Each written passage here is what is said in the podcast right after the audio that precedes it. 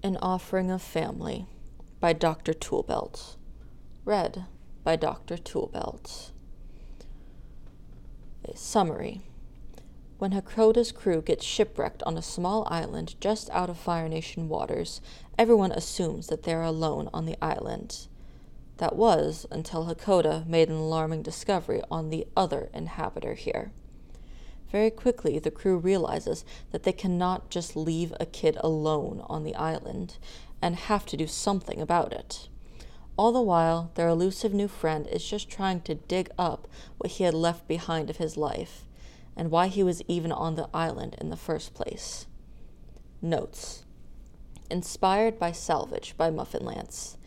So you can tell this is a heavily based fic off of Muffin Lance's wonderful fic Salvage, along with a few other things I came up with while trying and failing to write another fic I'm working on. And this story started out as a little two paragraph idea that then morphed into this. I like the idea of the whole crew just seeing a teen in danger alone and deciding what to do from there. Additional tags for feral behavior, Zuko is an awkward turtle duck.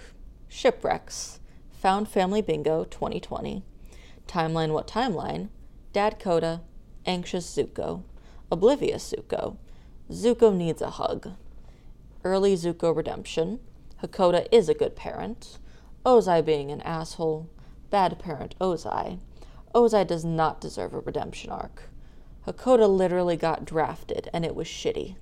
Long haired Zuko alternate universe, canon divergence, Zuko feral, gay Zuko, but also not really. Zuko raises himself more or less. A bunch of surly sailors adopt a kid here.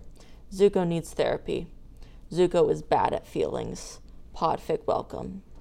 Reader's notes.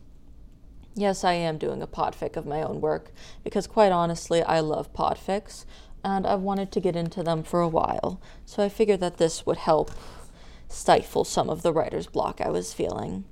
Anyways, hope you enjoy.